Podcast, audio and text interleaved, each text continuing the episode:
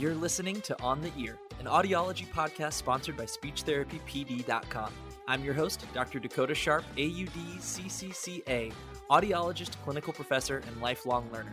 While I primarily work with pediatric cochlear implants and hearing aids, I am absolutely intrigued by the many areas of audiology and communication in general. This podcast aims to explore the science of hearing, balance, and communication with a variety of experts in hopes of equipping you to better serve your patients, colleagues, and students. So let's go. We are live and on the ear, brought to you by SpeechTherapyPD.com.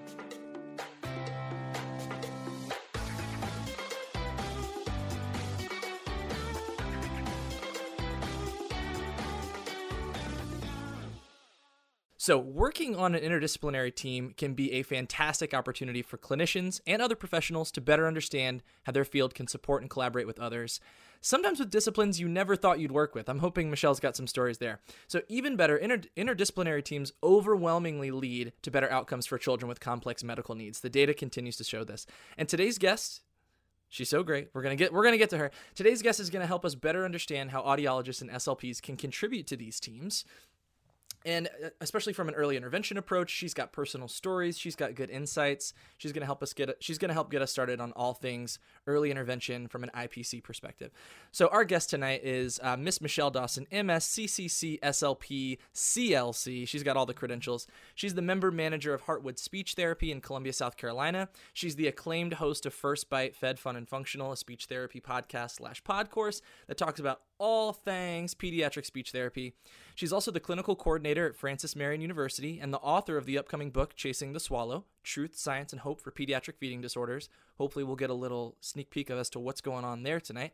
Um, she's an accomplished lecturer. She's traveled the nation delivering ASHA approved CEU courses on best practices, evaluation, and treatment of the medically complex infant, toddler, and child with respect to pediatric oropharyngeal dysphagia.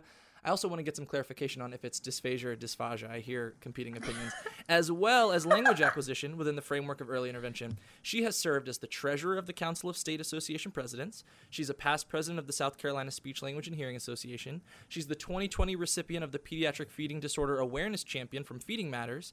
She's a 2017 graduate of the ASHA Leadership Development Program and a five time recipient of the ASHA ACE Award. Michelle, she's kind, she's hilarious, she's motivating, she's a great friend, and I'm so happy she's able to join me tonight. Hey, Michelle, how about that for an intro? Um, if that doesn't highlight my ADD ADHD self, then I don't really know what does.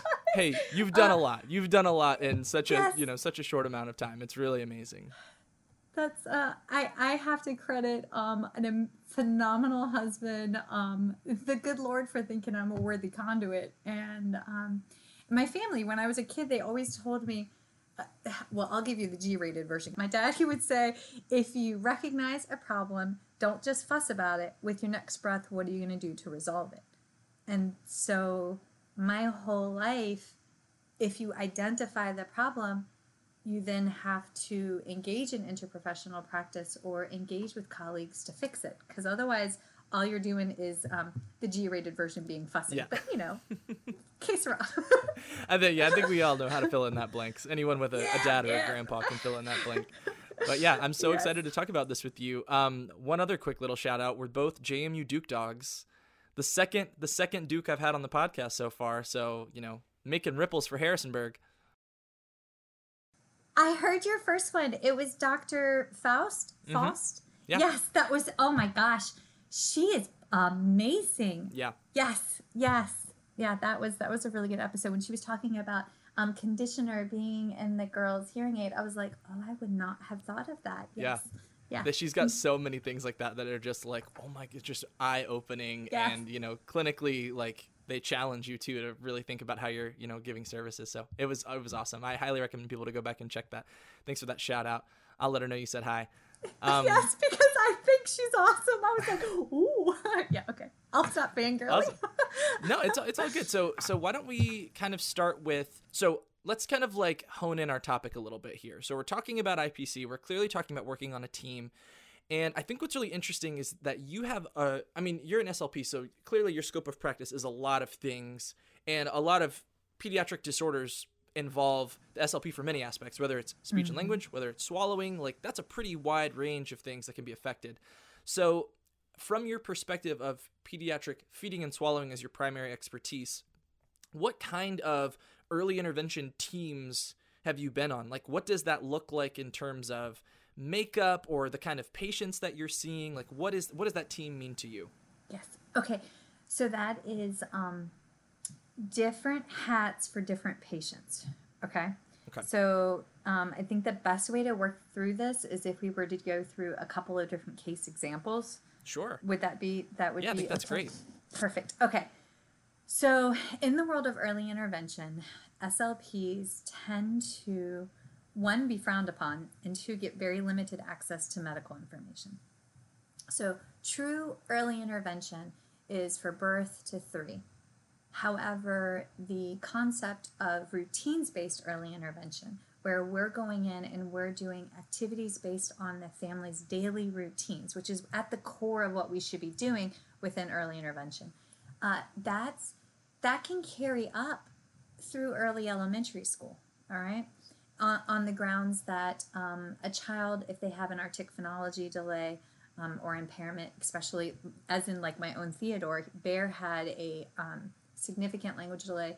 He still has some uh, regular past tense verb issues. That's all secondary to his hearing loss because he didn't hear until he was two and change. So the routine for him is language, speech, sound acquisition as it correlates to uh, emergent reading, right? Um, emergent literacy, emergent reading. Can you tell I'm the swallowing person, not the literacy person? But uh, that that team looks very different, but the concept for routines based is the same. It's still literacy for a kindergartner is part of their daily routine. The SLP can collaborate for speech sound correspondence versus the routine for a two year old is initial word acquisition, right? And wanting their favorite cookie, or they want a different cup, or they want um, to go outside and play, right? Within the framework of RBI, when we're doing normal routines, um, there's some great resources out there. Uh, I would highly recommend Anything You Can by Dr. Juliana Woods. She is a uh, clinical researcher out of, oh, I can't remember which university in Florida. She's brilliant. The woman's brilliant. She's putting forth some of the most profound. I mean, it is it is fundamentally shaping the world of early intervention, and you can find some of her resources available if you Google the Florida um, early intervention system, it pops right up and even has videos, examples of what an SLP does right there. Okay, so give credit where it's due. Also, I love Carrie Ebert. She is amazing. She's a speech pathologist that focuses on early intervention, routines based. She's also a breast cancer survivor and a mommy of a 17 year old with autism.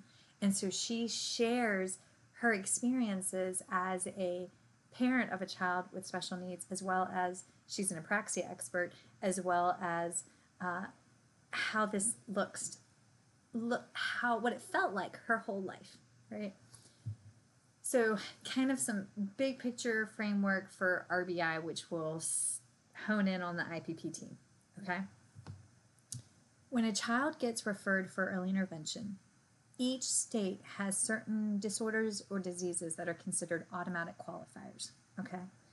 Uh, a genetic condition such as Down syndrome. Um, I have a little one that has um, Wolff Hirschhorn, Rubinstein Taybi. Those genetic conditions are automatic qualifiers for RBA or for early intervention. And then you have the they qualify, but you have to advocate a little more. They have to have a deficit to a certain level, and and that can be a little tricky. Now, hearing loss is actually an automatic qualifier. However, Bear's audiologist did not know that hearing loss was an automatic qualifier for early intervention.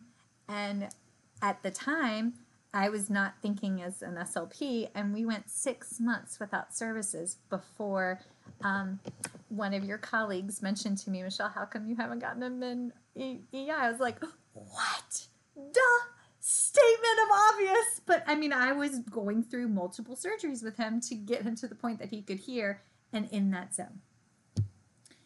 So, I, poor Bear. I always use him as a guinea pig. Wait till I tell you about the time he had an inguinal hernia. His right ball just exploded, and he had to have testicle surgery. And like when he's older and he hears this, he's gonna be mortified. But like, hey, that child, he's the reason I have gray hair. All right, everybody. I hope you're laughing. That was the I, I share my children's embarrassing story to keep you engaged. Um, true, but embarrassing.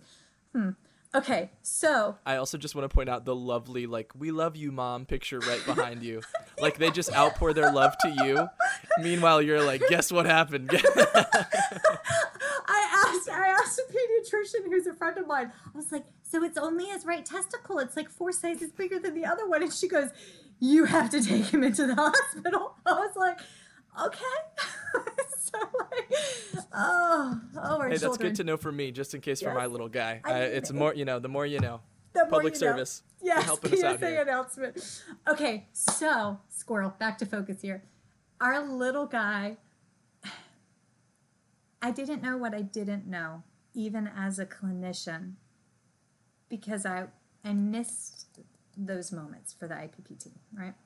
Once we got in, and I'll continue with Bear as the example, what I found was that the records and the documentation of what the deficits were, what the etiology, what the secondary disorders, that didn't get carried over to the lead case manager within the early intervention framework. So within early intervention, your head of your team, the starting point, um, they're in different states called different things.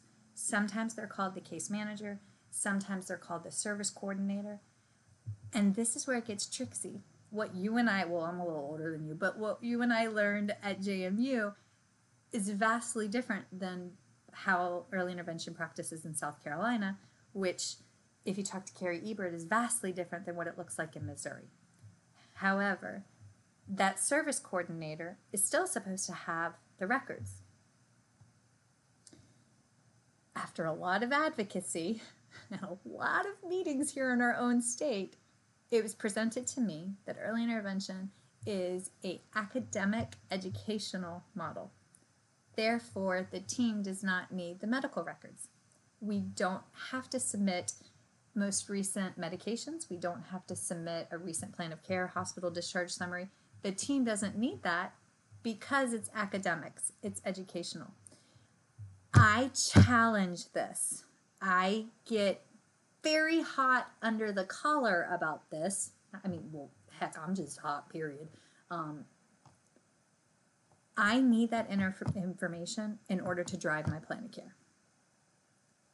If I find out that, for example, I have one little girl over the course of her treatment, she was referred to me for um, failure to thrive, had recently had a G tube placed, was completely oral aversive, wanted nothing near her mouth and after a significant amount of pushing, and I had to basically call the pediatrician and say, all right, what's the holdup? Like something drastically is is wrong. We got the child to neurology at MUSC and we found out the little girl had lissencephalopathy. So her brain was smooth. It did not have the sulci gyri like it should. Once we had that information, don't you know her entire plan of care changed? The frequent, I mean, like why?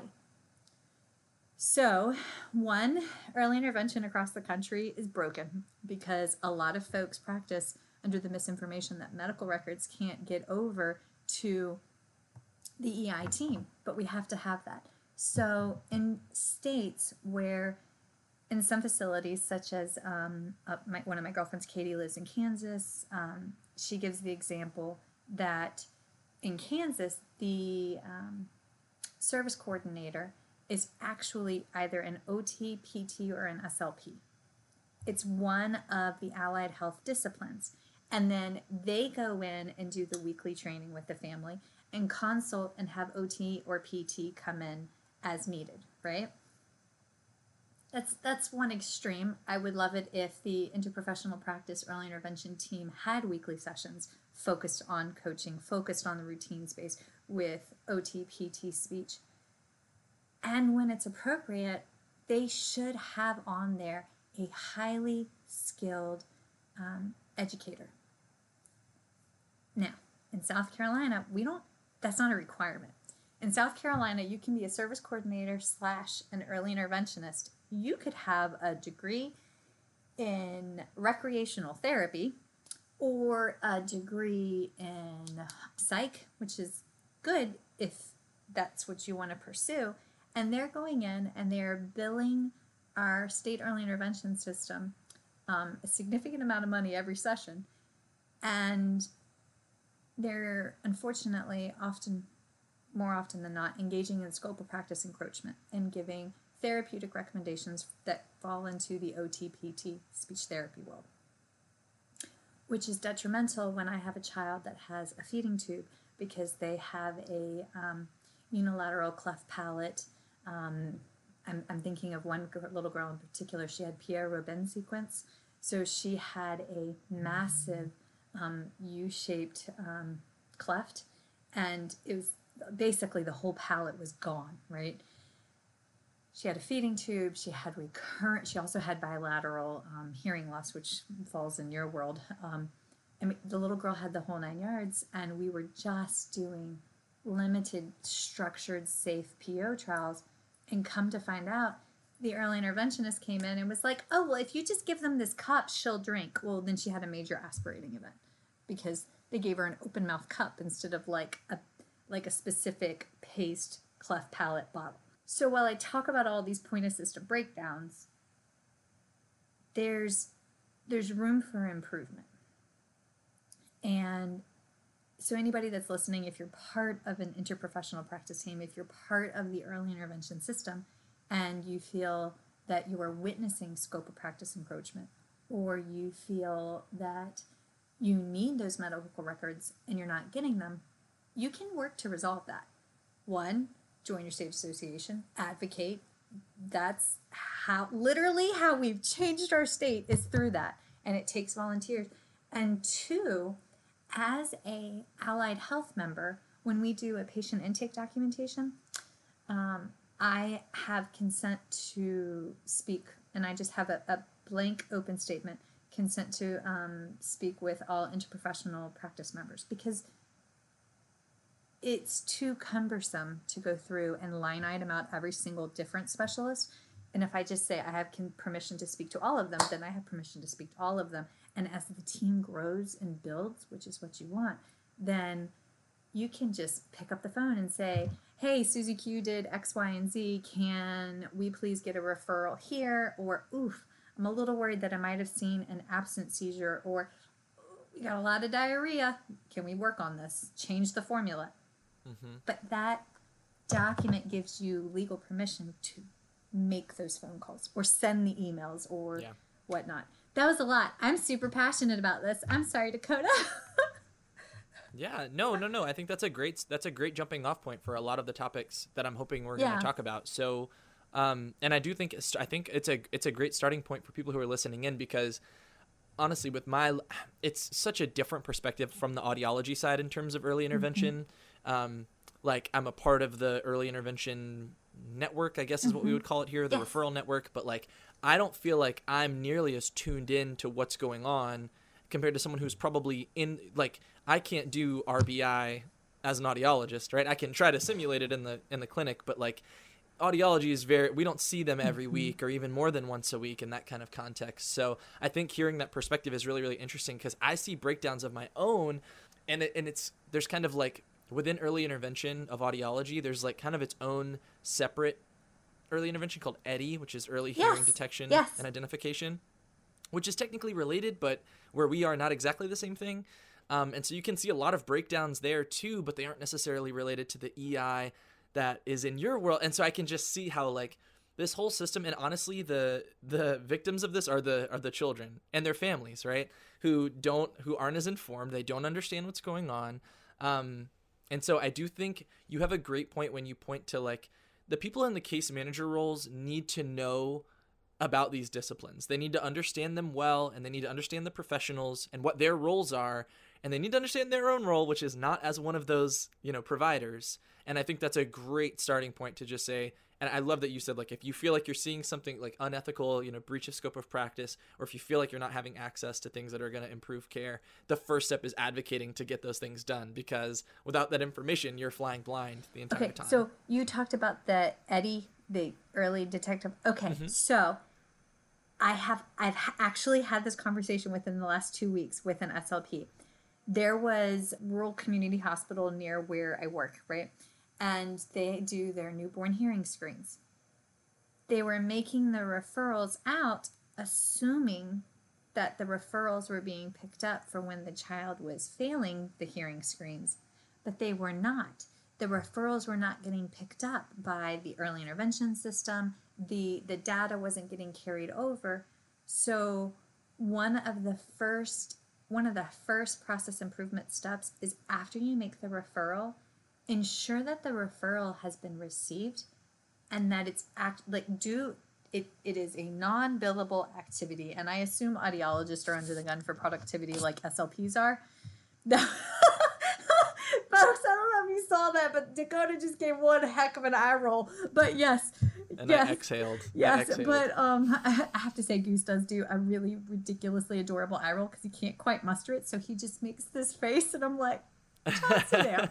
okay, but that that simple pick up the phone, a follow through is key. Okay, so you asked the question: What are some interprofessional practice teams, and what do they look like? Right? Yeah, like what are some of the roles that you see? So we've already mentioned kind of OT, PT, SLPs, obviously, for some of the reasons we've listed. What other disciplines have kind of like crept into the teams you've seen? Yes. Okay. So in in the home health setting, when we're going into the patient's homes, we see OTPT speech as indicated, um, uh, teachers for the deaf and blind. That's been um, I, I um, South Carolina School for the Deaf and the Blind. They um, they have one or two. Um, Susan Anepo. Susan Anepo has bright red hair, a laugh that just warms your insides, and she is a highly skilled teacher for cortical vision impairments. She filled my cup. She was one of my first mentors when I moved to South Carolina. And I did not, well, I mean, you know, when you graduate and you're like a year or two out into your profession and you're like, I know all the things. Let me tell you what, y'all, if you're listening, you're two or three years out, you don't know diddly. I am like 15 years out and still think, oh my God, I don't know diddly. And I have so much more to learn. But Susan Anepo caught me at that moment in time and was like, let me teach you the primary colors red, blue, yellow. I was like, yeah, I know those are primary colors. She goes, ah, honey, listen to what I'm saying. And I was like, oh, this is a come to Jesus moment. I need to be quiet now. She was like, for a child that has a cortical vision impairment, they're not always diagnosed at the time of discharge from the hospital. It may not be known. Uh, and when they're first learning to see, there's a reason that there's a reason that our areolas are different than our breast tissue. This is where my CLC hat comes in because your nipple is literally a bullseye for the newborn. Okay, that's why there's a color contrast there because the infants can see that. Now, the next colors that they acquire black, white, red, blue, and yellow. Blue and yellow I might have backwards. And she gave me a hint. I thought it was pretty smart, spot on. She goes, You ever wondered why Mickey Mouse is so popular? And I was like, Wait, why? She was like, He hits all the right colors and has a high pitched voice. The teacher of the vision impairment opened my eyes, and I was like, Oh, that's why.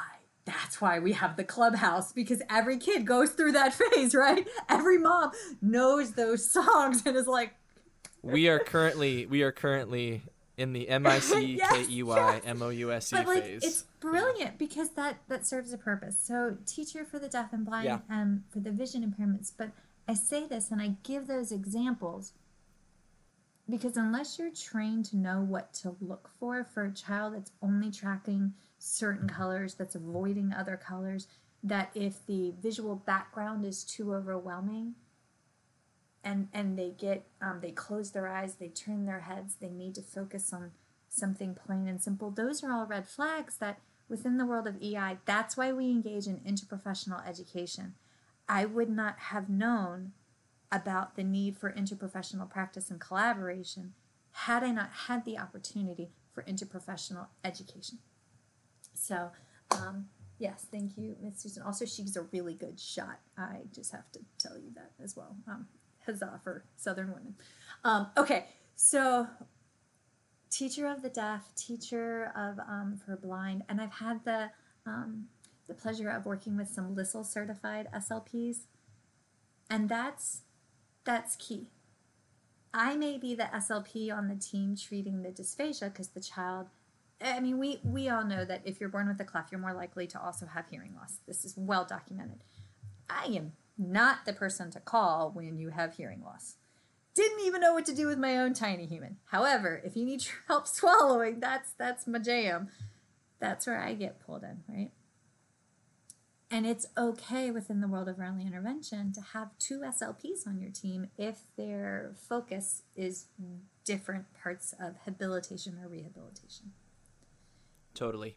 Yeah, that's a that's a really mm-hmm. great point. That's a really great point. I think that from a from like an admin perspective that probably oftentimes gets so confused and becomes a problem. Like you've already we've already got one slp on the team. Why do we need another one? But it's completely different skills that we're talking about here. Yeah and uh, a, a LISL's you know an, an avt is a critical part of the audiology early intervention team. I feel like this kind of team approach that you're experiencing i ha- i don't have as much experience with because mine is really like most of the children born with like a you know congenital hearing loss don't have additional you know comorbidities you know swallowing things. It does happen but it's not as often. So usually i'm thinking of our team as like the audiologist the avt the ent if we're going to be you know like having to do medical things from that perspective then probably like a teacher of the deaf or someone in that kind of capacity like a, a better a parent educator um, and then like the parent themselves but I'm just so interested to hear how you're. I mean, like just because the complexity of the medical needs that you see, it just oh. involves so many different disciplines that you have to maintain good rapport with. And like within the world of speech pathologists, there's we all have our different sub areas of focus, right? Like our, our what it is that we want to treat. Um, that's the same within the world of GI. That's the same within the world of neurology. I mean, so I, I hear ENTs. I love one ENT in town. The man is um, a blessing to all those that cross his path. He's also the dad of a grown man with special needs, so he just he gets it very deep. And what I end up seeing is that a lot of people, yes, we have all of those IPP team members that are there in the home once a week, or we're now Skyping or Zooming in once a week, right? We also have to focus on who is your feeding clinic team, who's your specialty clinic team, and who are your medical teams, right? That they may not see weekly, but they're on speed dial. So, for in my world, when we have, when I have a child that I need secondary consultation on, uh, I send out to one of my former students who's now an adult and the head of the feeding clinic down at MUSC, and it makes my heart proud. Uh, I will pick up the phone and say, Hey, I have a referral coming. I can engage in continuity of care because referral is sent, I have signatures. That phone call is critical because if I don't tell her why I sent the referral, what I need, they don't know. So, tiny human and mama or daddy or grandparents or foster parents, because those are the core of your team, but we'll circle to that in a minute. Um, they show up at the clinic, the specialty clinic, whether it be a velopharyngeal insufficiency clinic, a um, craniofacial clinic, a GI clinic. I mean, there's a list of clinics that SLPs can refer to.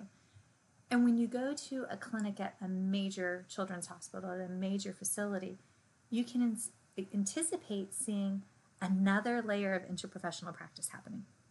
You'll start with, um, we'll go with um, feeding clinic. You'll see a nurse practitioner, a physician for the GI department.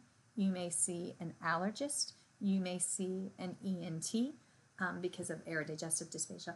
You will definitely see an SLP and you'll definitely see a registered dietitian, but you may also see an OT so, in one, two to three hour span, that child is getting run through all of those people, all of those team members who then will send out for additional diagnostics, make changes, blah, blah, blah, blah. They write up a comprehensive report, and this is another point of system breakdown. Where does this report go to? Yeah. Let's get into that. Okay, so, and who does the patient belong to? Oh, oh, can we chuck our egos? The patient belongs to their parent. I, they, no. Okay, this, you made me pull my scrub shirts up. I, Dakota, I literally walked in the door from seeing a late patient because we had a breakthrough. The tiny human had a massive breakthrough on his AAC device, so we ran over because it was joy and we were combining three word utterances. So I came in, yeah, but now, now scrubs up. Okay. So, so I think it, it, comes back. It comes back to your point about EI, like some programs or that kind of being a thing that's been changing in the past, where they're more willing to share information yes. and data. And I, I think, I think just as a jumping off point of this question, I feel like the EI program should be the hub, right, of that information, right? Whether they should have their be. own EMR or not, like the data goes there, and then it should get to the rest of the team. But like, what does that actually look like in practice? It goes nowhere. I have literally walked into a patient's house and gotten a script that says pediatric aphasia eval and treat. Aphasia is when you have word retrieval difficulties have post stroke. And I'm like, oh, this is for a six week old. I don't think that's going to work out so well. It goes, ah, it goes nowhere. So, in South Carolina, for example, we have a computer system called Bridges and Bridges is the um, it is not an EMR. We bill through it. You get reimbursed through it. You're supposed to put your notes in your eval. Da, da, da. However, because they recognize that as an academic framework, it is not considered an EMR. And hmm. physicians don't have access to it. That's interesting. Mm-hmm. Mm-hmm. Sorry, y'all missed the massive eye roll that I just gave Dakota. Yes, how interesting. I wonder if anybody has ever said to anybody, we should advocate for this. Mm-hmm. Yes, so we don't.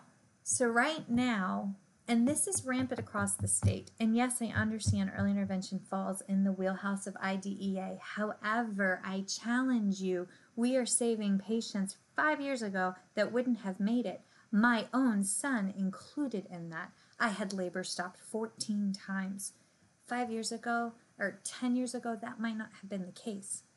He's a miracle. Testicle story and all. He's a miracle. But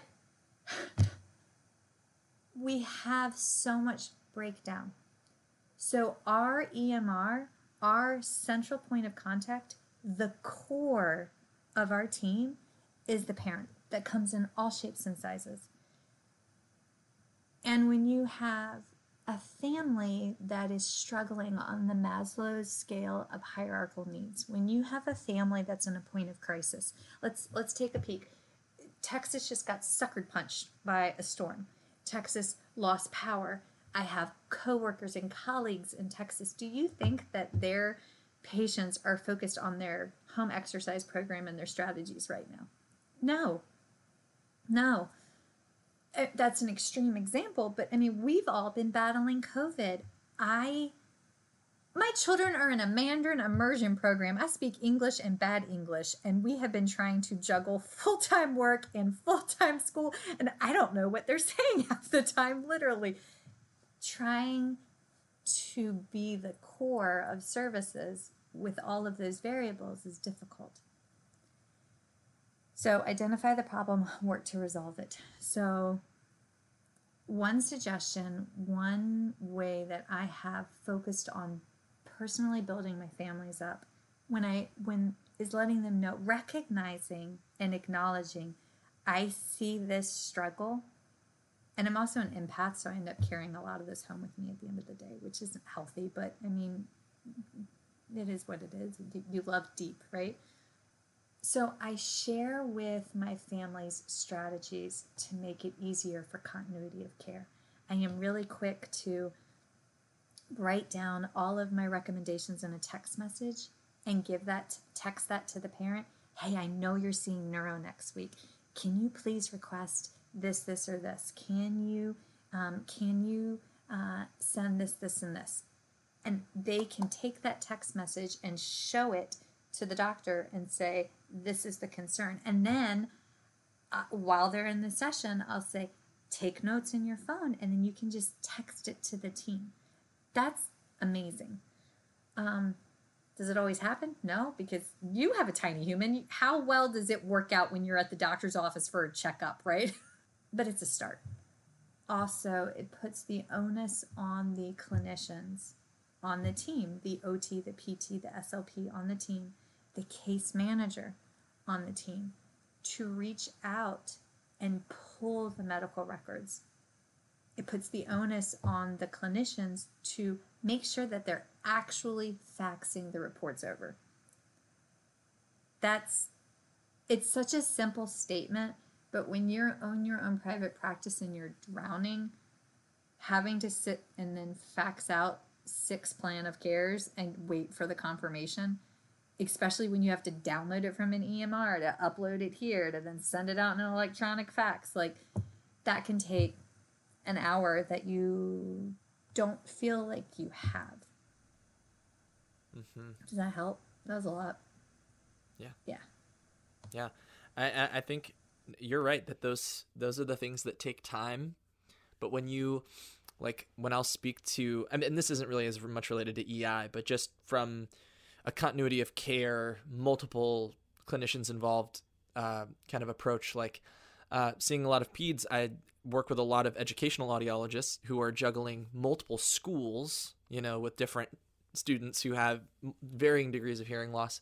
And when you do take the time to fax the report and then maybe send an email that says, hey, there's a report heading your way, which grand total wasn't that much time, but taking that where she doesn't have to then try to remember okay where do they go for their services? I've got to check in on that you know? It's it's not a it's not because when i do that it's better for the the child right? They're ultimately going to be better set because whoever's providing care there is better equipped but also it just helps my fellow clinician right? It's just putting them in a better position to succeed and not be as stressed and yeah i really think it, it's on us to to step up and do the things that are annoying I'll be honest. I didn't learn how to send a fax until like a few years ago, and I was like, this doesn't feel like something I should be doing in 2021. This feels like 1985, hey, but it's still what we do because it's secure and all that stuff. Pick on 85. I was born in 83, man. Watch it. I'm just saying, like, it would have made sense then, mm-hmm. you know. But now it just it still feels so. But anyways, that's that's definitely a tangent for another time. But th- all that to say, these things take more work than I wish they did, but ultimately it's always for the better of the patient when we do because put in the, the, time. The family, the caregiver is at the core of what it is that we do. And because they're the ones that are taking care of the patient. And when we, and it does to some extent, it means we got to step it up. Like, we, like, that's really what it boils down to. Uh, I mean, there are weeks when I personally suck at that. Don't think I'm over here like, oh, I send out all my records all the time. No, like a week and a half will pass, and I'm like, oh my god, I forgot to send that to the physician, and then rar. But um, yes, but one thing that I have found in the world of early intervention, I know the physicians, I know the rehab team, I know the allied health team, the medical health team that I anticipate working on. But you asked at the beginning about any outliers that we've had to work with. I've had some squirrels that you're just like, I did not see that one coming. I've had the pleasure of working with this one little guy for a year and two years, two years. PFDs, you're in for the long haul. No matter what we did, I could not get him hungry. Couldn't. He was learning the skills, he's advancing the skills, but it was just the overall appetite. Also, he has a twin and his twin was growing and he was not. Interesting point. He has Down syndrome as primary.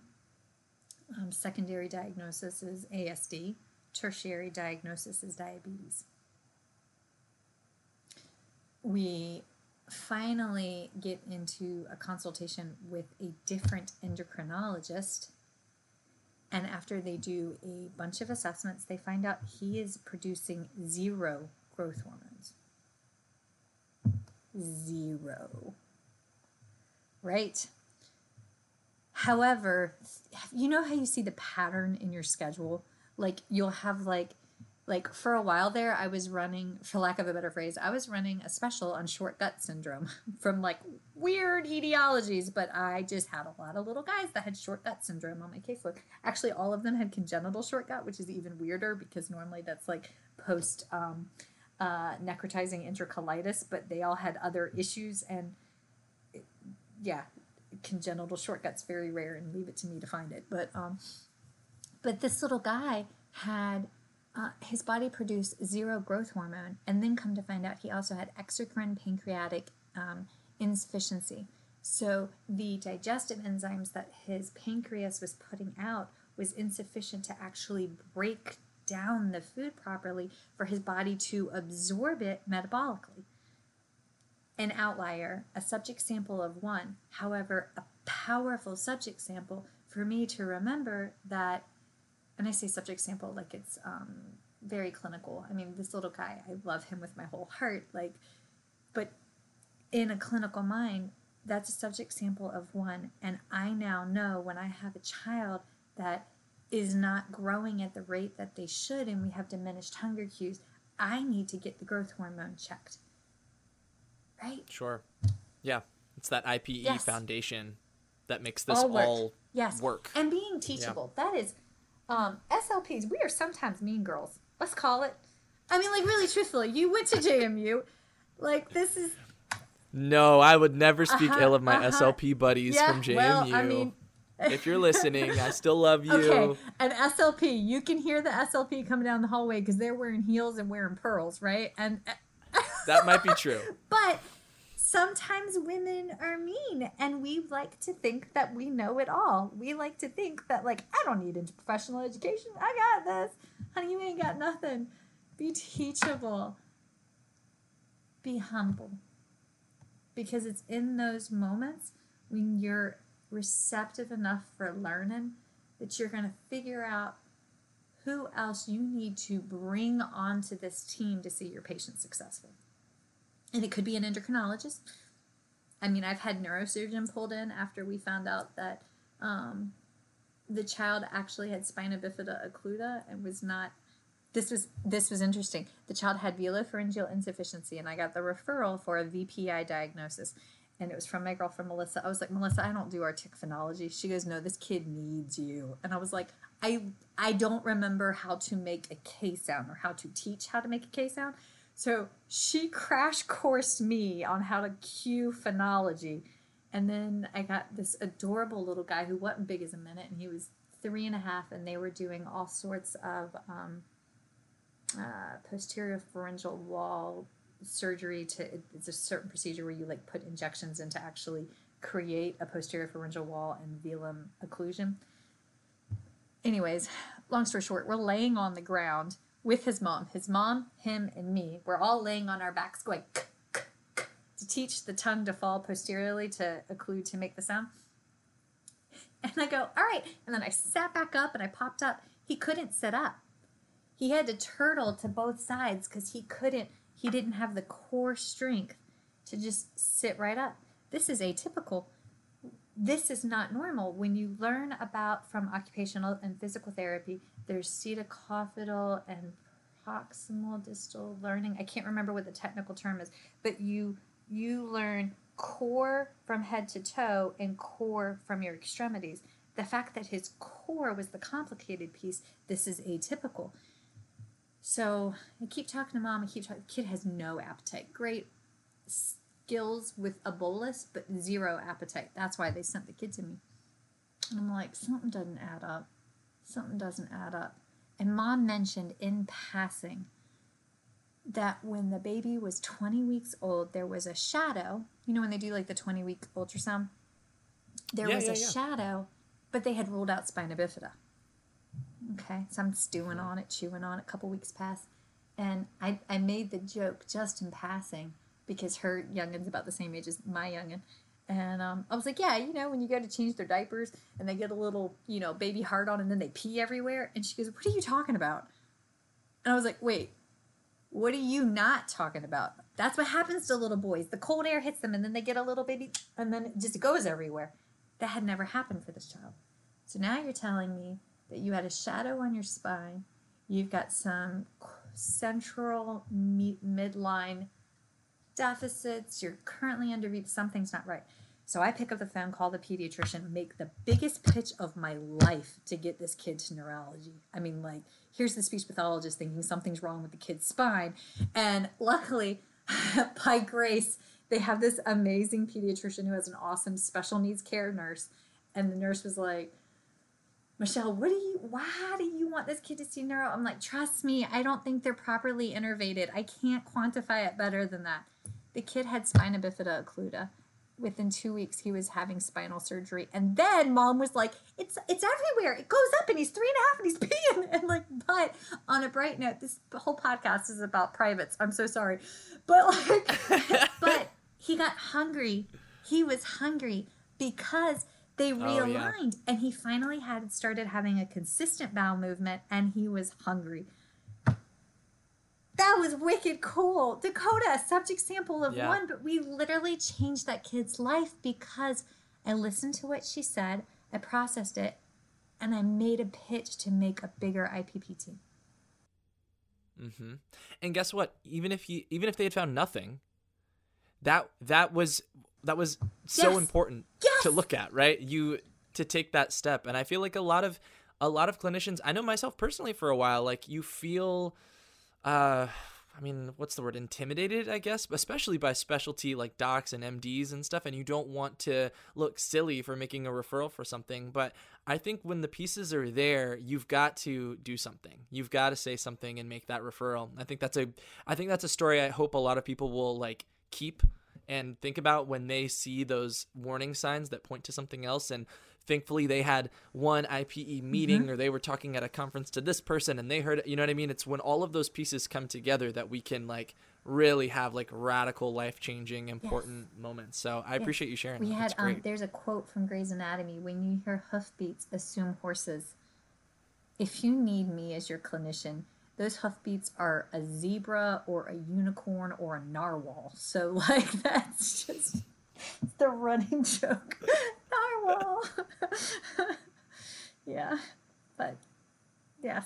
Some of the things that we mentioned about we've uh, we've already talked about several of like the the strengths of the team, but I'm wondering like what's been the best case scenario that you've had in terms of being on a team with other clinicians? Like what were the the factors that really were like a total differentiator to make it ultra successful?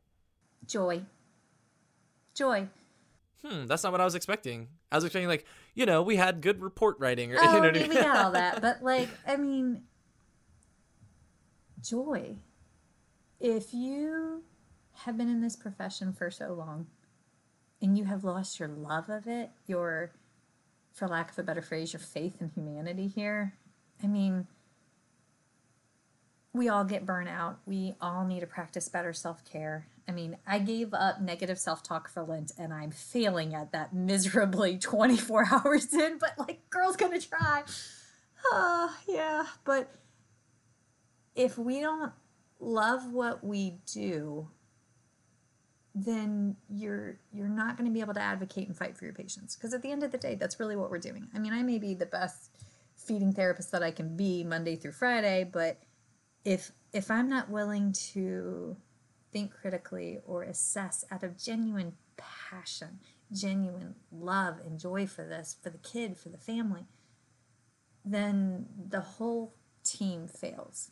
And I can tell when I'm engaging in IPP with a team, I can tell when um, because I, I we use I've been using FaceTime like forever it feels like, but um, if the family would go to a clinic and I would say, okay, well, let me know, send me a text, I'll step out from what I'm doing and we can FaceTime or we can Zoom and um, I can speak with a physician and tell them what we're seeing and what's going on. Just let me know what time the appointment is so I can be like HIPAA compliant and safe and secure and whole nine yards. But I can tell when the other person's losing interest. I can tell when they have closed off, when that crucial conversation is shot. And one of the best things that my very first rehab manager, we called him Boss Man. Boss Man was like this great big PT shaved head, but he was like a giant teddy bear. Um, Boss Man had us read Crucial Conversations as a team. And I was like, why do I have to? I was a CF. I was like, why the bloody you know what do I have to read a book? I just graduated. I know everything. I was an idiot, but like whatever. Um, we read the book, and it was all about how to recognize body language. If somebody's running hot, you need to be a little bit cooler to try to get them to a midline, and vice versa. That was fundamental to me as a clinician because I've taken that and grown it, nurtured that skill over the years. And now, when I'm engaging in interprofessional collaboration and I see the other people have checked out, they're done, I start wondering what's their baggage, what's their story, what's their hurt. I mean, this is my empath self coming in, but why are they disassociated to this particular patient in case? Where are they on Maslow's scale? And what I have found is that sometimes if you just pull them aside afterwards, you know, patient leaves or come up and you say, Hey, I got, are you okay? What's going on? Have that conversation, figure out what's inhibiting their joy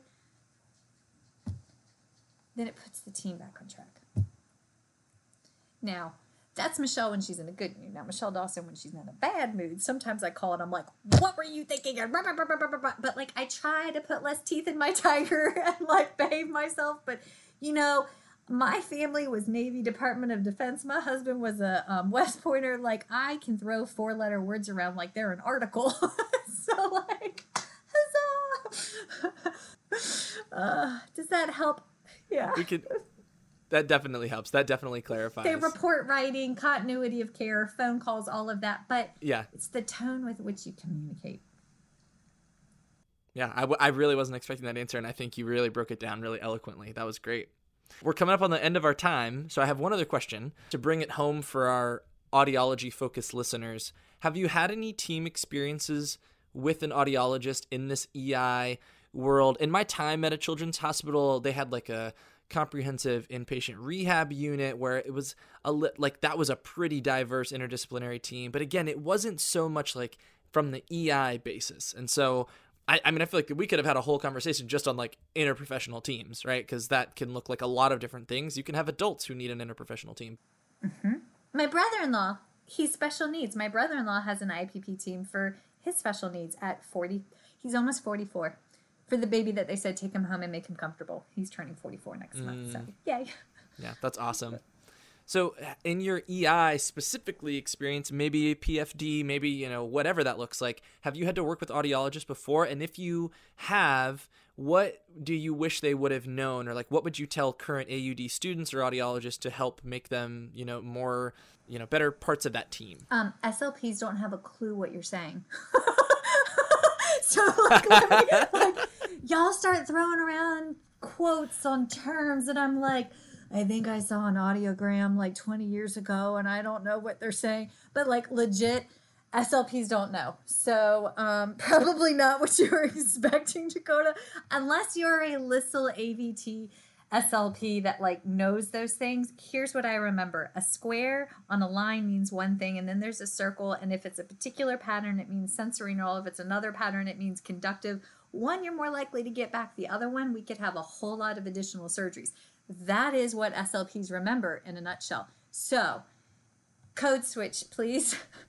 and do it in a yeah. way that doesn't make me feel like I don't know what you're talking about. Because if mm-hmm. you because remember the whole high heels and pearls statement if you deliver the message with fluff you're going to win us over. I uh, what is it? You catch more flies with honey? That is a lie. You catch more flies with beer because I grew up in the country and I know that for a fact. You didn't know this is going to be so much fun. Your people are going to be like, "Who? Where did? What rock did you find this woman under?" This has been amazing. like, okay, but we honest to God, we don't have a freaking clue what you're talking about. Okay, so then get past that. Um, my next question is, um, y'all need to be aware that when we're going out into homes, half the time we don't know where the hearing aid is. It's gone. A dog has it. Um, and that is just because we see what it actually looks like in the real world. That's that's a huge downside. Um, two, we don't understand the process of increasing amplification in the hearing aids. And we don't. So, um, case in point, I had a little guy a couple years ago who survived seven strokes. Um, he had complications um, and went coded um, in the birth canal. Came out, they put him on ECMO, um, which is where they take the blood out of your body. They go through the carotid artery in the neck and pull the blood around the room from a structural perspective for an oropharyngeal dysphagia if you have a newborn baby that you've got like a gauge 15 needle sticking out the carotid artery, we are completely creating scar tissue and a whole host of things, right? One of the known side effects of ECMO, let alone seven CVAs, hemorrhagic in nature, is um, uh, hearing loss. And sure enough, he had hearing loss on the side of his neck where they did the ECMO to save his life. So mom would explain to me, and I got called in for the PFD part. We were trying, we were on the wait list for a LISL person. Um, but I mean, I worked with the family off and on for four years. We'd plateau, then have regression. And that's the nature of PFD. That's the nature of oropharyngeal dysphagia. Um, mom would explain to me that like the amplification was going up they were increasing it by this, by this, by this, and I didn't understand. I assume once you turn on the hearing aid, you turn it on and they can like hear the sounds.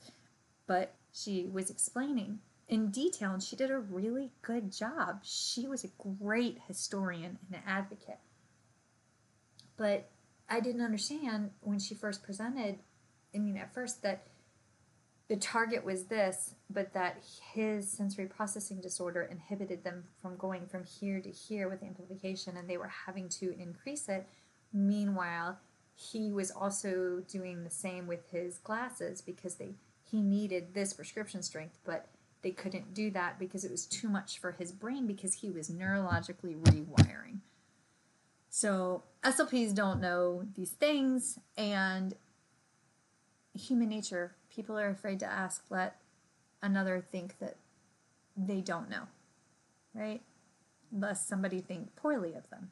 So I'm trying to think what else we um, reach out to us, have us come in and participate. I had a horrible experience with Bear where his first audiologist perforated his eardrum trying to do a tympanogram.